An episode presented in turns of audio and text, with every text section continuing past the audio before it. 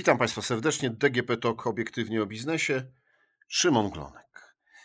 E, drodzy Państwo, w ostatnich dniach ukazał się piąty roczny raport Modern Bank Heists, e, przygotowany przez VMware, e, firmę, która zajmuje się między innymi cyberbezpieczeństwem. E, I dziś w podcaście y, dwóch przedstawicieli tej firmy, pan Piotr Kraś, y, szef zespołu inżynierów y, na Europę Centralną i Wschodnią oraz Andrzej Szymczak, członek tego zespołu odpowiadający za Polskę. Witam panowie, dzień dobry. Dzień dobry. Dzień dobry. E, panowie, no to mamy raport, który mówi o tym, jak dzisiaj w XXI y, wieku, w XXI roku tego wieku e, napada się na banki. I jak czytałem sobie ten raport, to tak pomyślałem, że to nie ma nic wspólnego e, z takim e, romantycznym, filmowym obrazem, jaki mamy przedstawiany, gdzie mm, dobrzy lub źli bandyci Y, jeśli są tacy dobrzy. Planują napad, wyrywają kraty, rozpruwają szafę pancerną. No to, to całkowicie inaczej już dziś wygląda. Właśnie jak? No tak, Piotr Kaś, dzień dobry. Ten romantyczny obraz rzeczywiście wygląda dzisiaj zupełnie inaczej. Dzisiaj już nikt nie ponosi tych wysokich y, kosztów związanych z przygotowaniem fizycznego napadu, z gromadzeniem, y, nie wiem, ogromnych ilości sprzętu, podkopami, bombami i tak dalej. Dzisiaj się to robi w tak zwanej cyberprzestrzeni, dlatego że finansowe różne środki, bo tu nie mówimy tylko o pieniądzach cyfrowych, ale mówimy też o kryptowalutach, mówimy o akcjach, mówimy o pewnie jakichś jeszcze innych walorach. Jest dużo łatwiej ukraść z tego banku w sposób, w sposób cyfrowy, czyli tak naprawdę e, te środki można przelać z jednego konta na drugi, czy te wartościowe różne akcje można przekazać z jednego konta na drugie konto. Właściwie natychmiastowo, bez ponoszenia dużych ryzyk, a dwa można się doskonale w tym cyfrowym świecie jeszcze ukryć. No, wszyscy przyzwyczailiśmy się do tego, że to przecież taka ogromna wygoda, tak? No, bank mam w telefonie, y, nie, nie noszę przy sobie gotówki, już nawet czasem karty przy sobie nie noszę, bo mogę płacić telefonem, zegarkiem, y, no, ale okazuje się, że to ma też swoją ciemną stronę. No zdecydowanie jest dzisiaj tak, że banki i różne instytucje finansowe, w tym również giełdy, w tym również tak zwane giełdy kryptowalut, Wszystkie te instytucje starają się ściągnąć do siebie klientów i użytkowników, zapewniając im jak najszerszy dostęp, jak najłatwiejszy dostęp z wielu platform, czyli z komputerów, z komórek, e, właściwie z każdego miejsca, gdzie internet jest dostępny.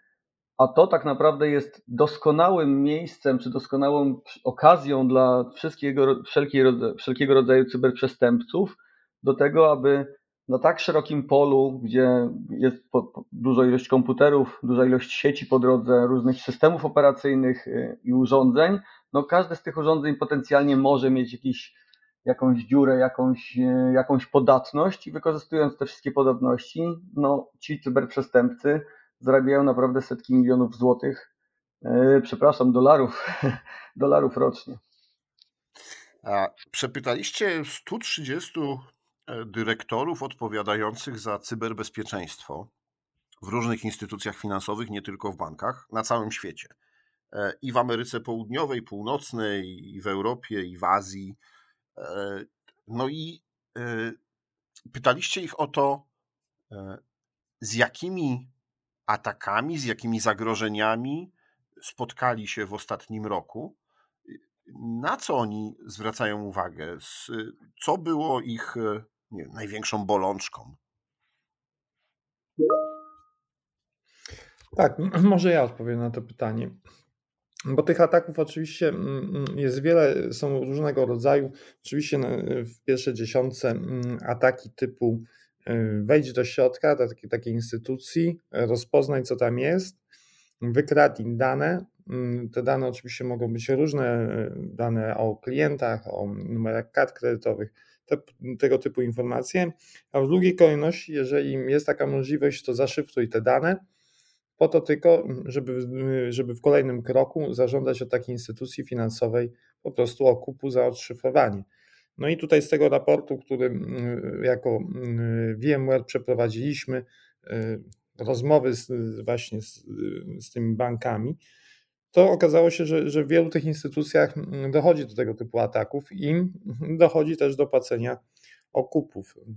Zresztą tu jak spojrzymy na, na rynek polski, bo to nie tylko instytucje finansowe były narażone na tego typu ataki, ale też y, zupełnie mm, inne instytucje, które mm, może mają mniej środków finansowych, żeby się zabezpieczyć. No bo nie ukrywajmy, ale w Polsce banki wydają naprawdę sporo mm, część swojego przychodu na to, żeby się odpowiednio zabezpieczyć, ale poza bankami mamy też instytucje, które nie mają aż takich środków finansowych, takich specjalistów, a muszą sobie radzić z takimi atakami. No i w zeszłym roku rzeczywiście nasi klienci zostali dotknięci. No niestety nie mieli odpowiednich narzędzi od nas wykupionych i też od innych firm. No i dane zostały zaszyfrowane. No i znamy takich klientów, którzy nawet zapłacili okup. No i mogę przy, jeszcze powiedzieć, że wczoraj do mnie dzwonił kolega, który prowadzi własną firmę. Mm, ta firma zarabia mm, miliony złotych, no i też padł ofiarą takiego ataku, czyli jego baza klientów została zaszyfrowana dzwonił do mnie, żeby, mm, żeby po prostu mu w jakiś sposób pomóc z tym, fan, z tym problemem poradzić. E, czyli to tak naprawdę nie jest e, taki wirtualny problem z odległego świata, tylko on może też dotykać e, różnych przedsiębiorców e, w Polsce.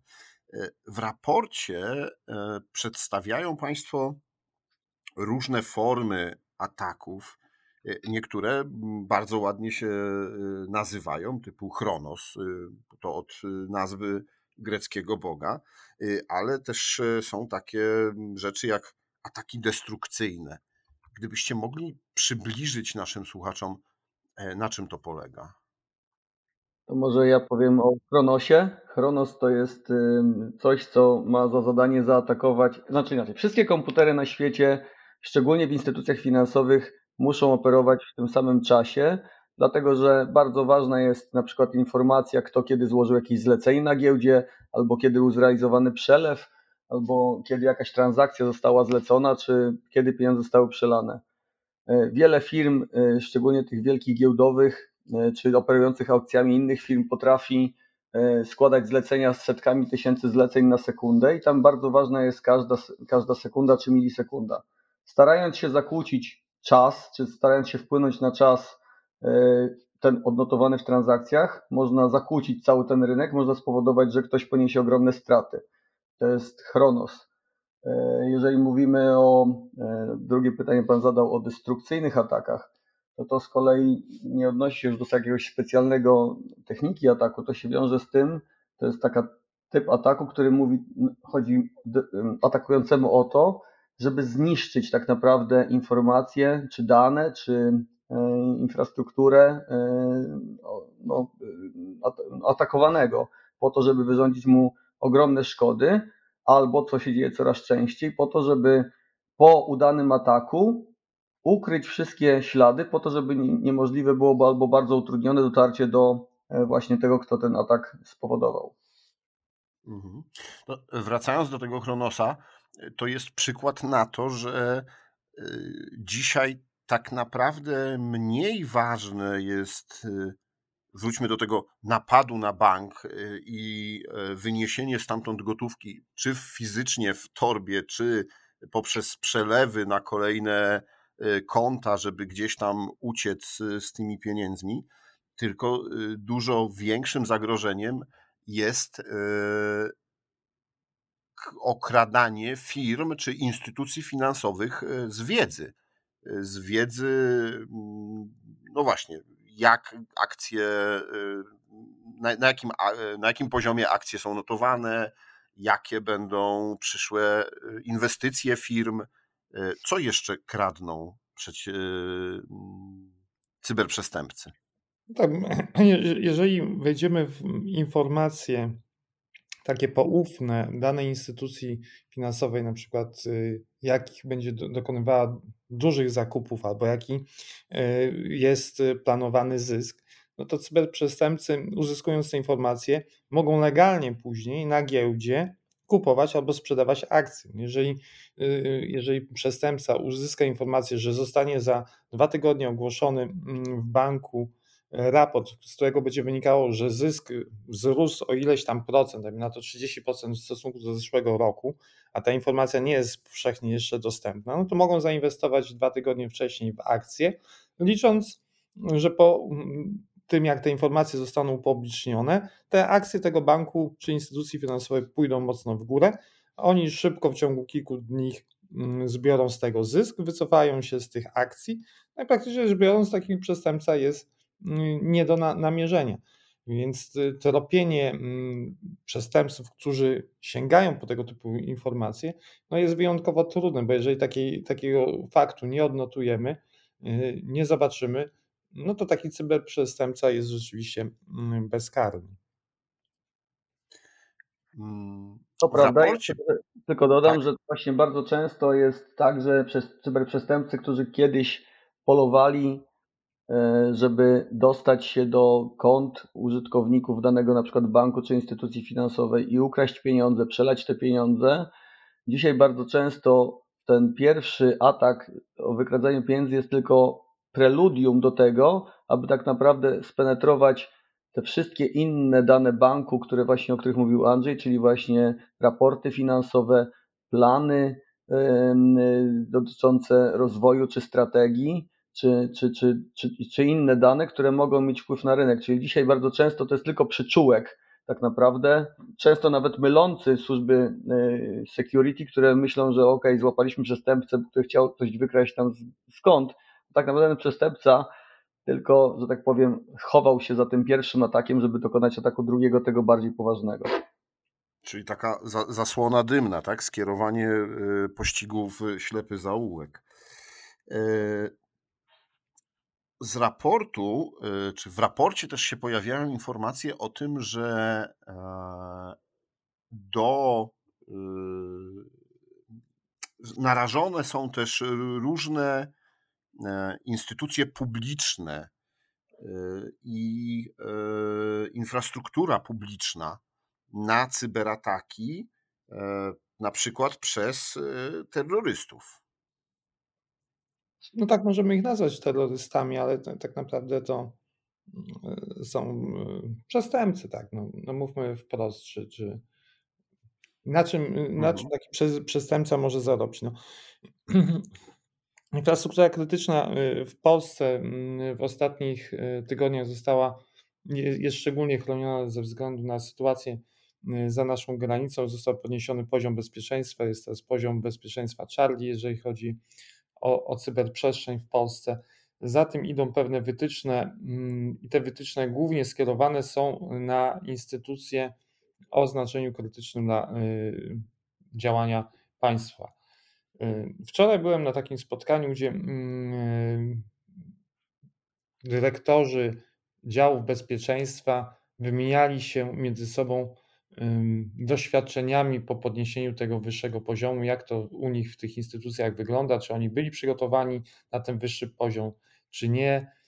No i jeden z takich konstruktywnych wniosków to, że był taki, że te instytucje finansowe i te instytucje e, o znaczeniu krytycznym dla państwa, które przez wiele lat przygotowywały się pod względem bezpieczeństwa, to praktycznie rzecz biorąc, wprowadzenie tego wyższego poziomu Y, ich nie dotkną. Dlaczego? No bo oni mieli u siebie już na przykład pracę zmianową 24 godziny na dobę, wykrywania y, włamań, nadużyć, y, odpowiednie procedury, systemy bezpieczeństwa. To ich nie dotknęło, ale te instytucje, które były gorzej przygotowane, niestety mm, mają sporo problemów z tym wyższym poziomem, bo choćby mm, taki jest wymóg, że Potrzebne są dyżury 24 godziny, gdzie każdy incydent niedziałania y, danej usługi musi zostać odnotowany, jaka była przyczyna, czy to było włamanie, czy nie.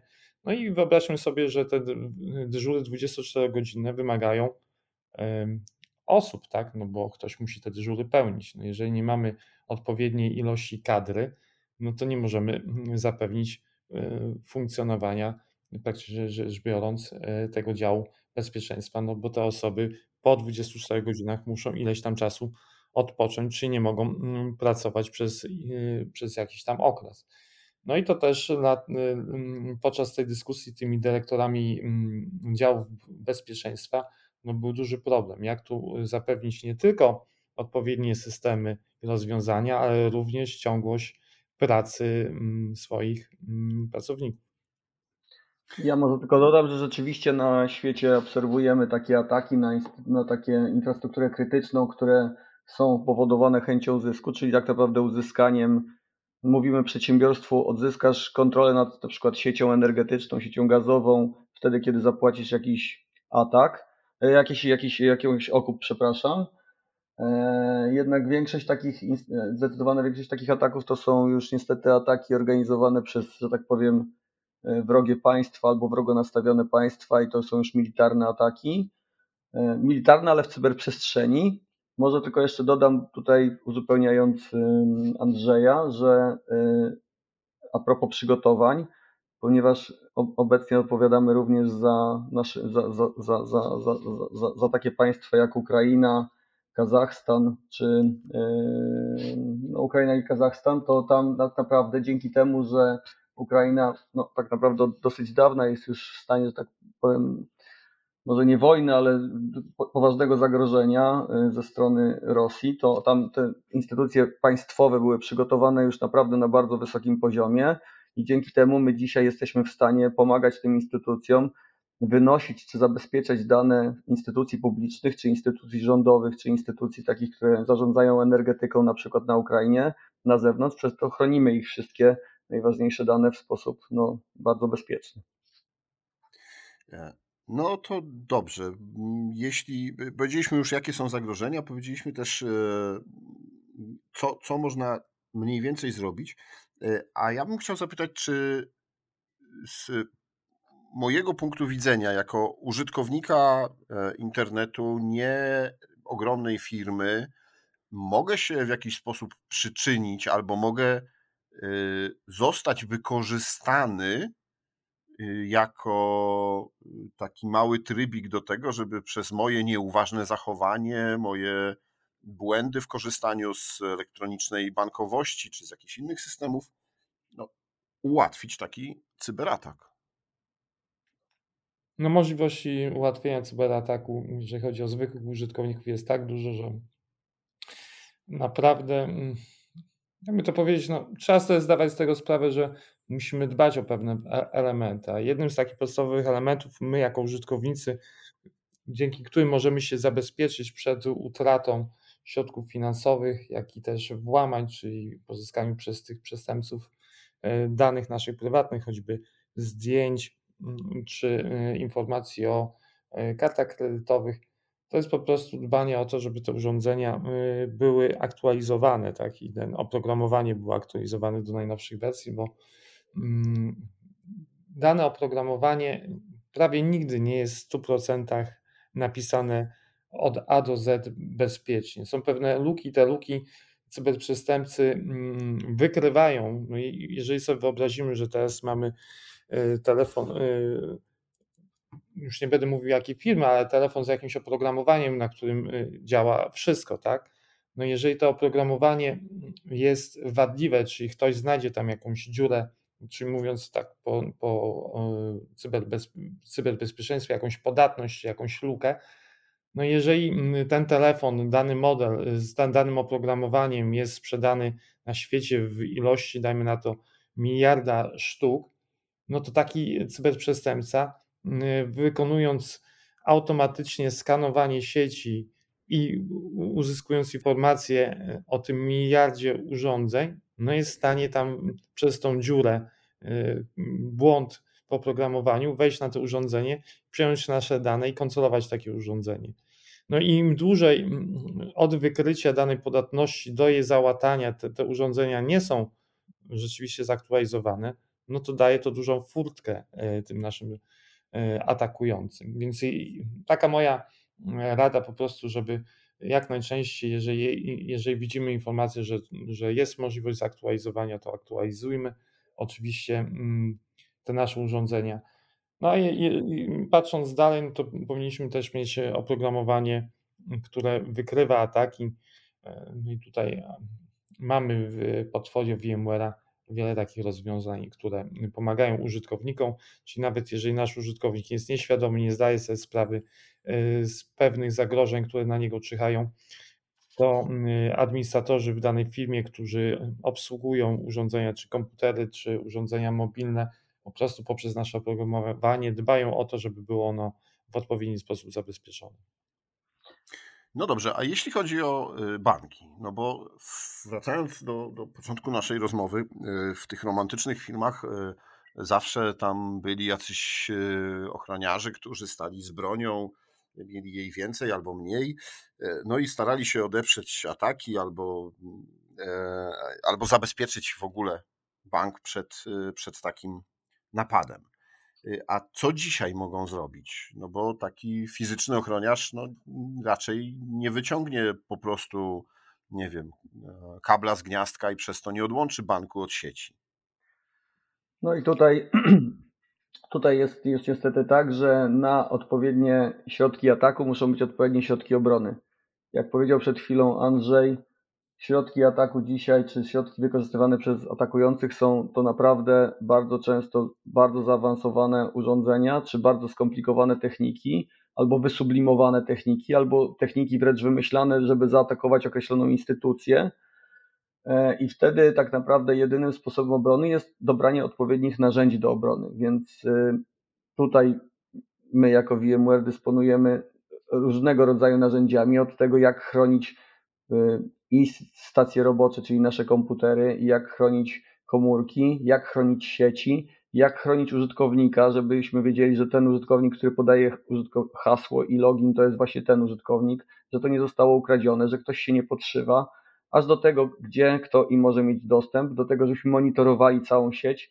Można powiedzieć, że dzisiaj cyber security, czyli te narzędzia do ochrony, to są wielowarstwowe, zaawansowane narzędzia, które nie tylko na, na, potrafią rozpoznawać już istniejące techniki ataku, ale też analizując pewne dziwne zachowania w sieci, wykorzystując takie narzędzia jak sztuczna inteligencja, potrafią odpowiednio zareagować.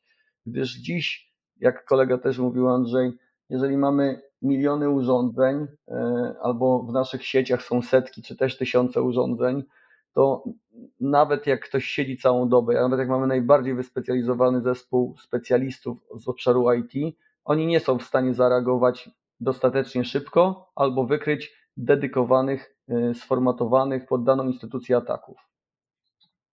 Mhm. I do tego musi być y, odpowiednie oprogramowanie. Muszą być odpowiednie oprogramowanie, ale też oczywiście no, wielopoziomowe oprogramowanie, jak mówiłem, które chroni różne elementy y, naszej sieci, naszego środowiska, naszych komputerów, naszych użytkowników.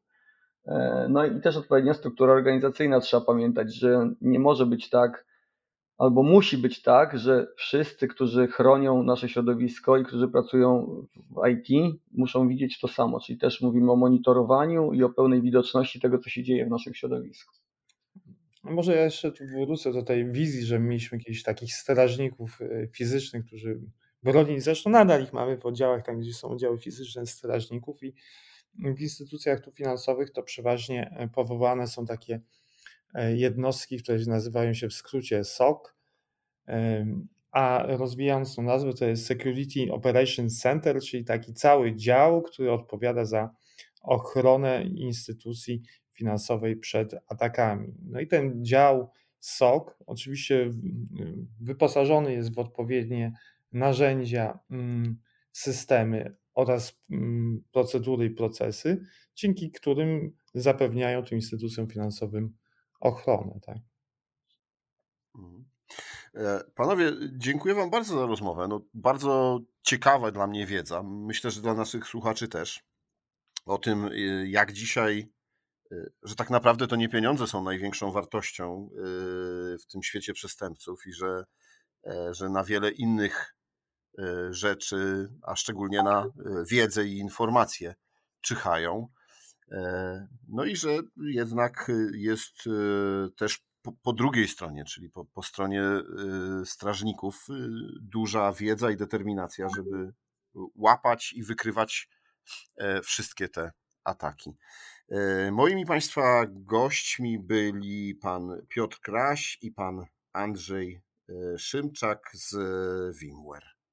A to było DGP TOK obiektywnie o biznesie. Rozmawiał Szymon Glonek. Dziękuję bardzo. Dziękujemy bardzo.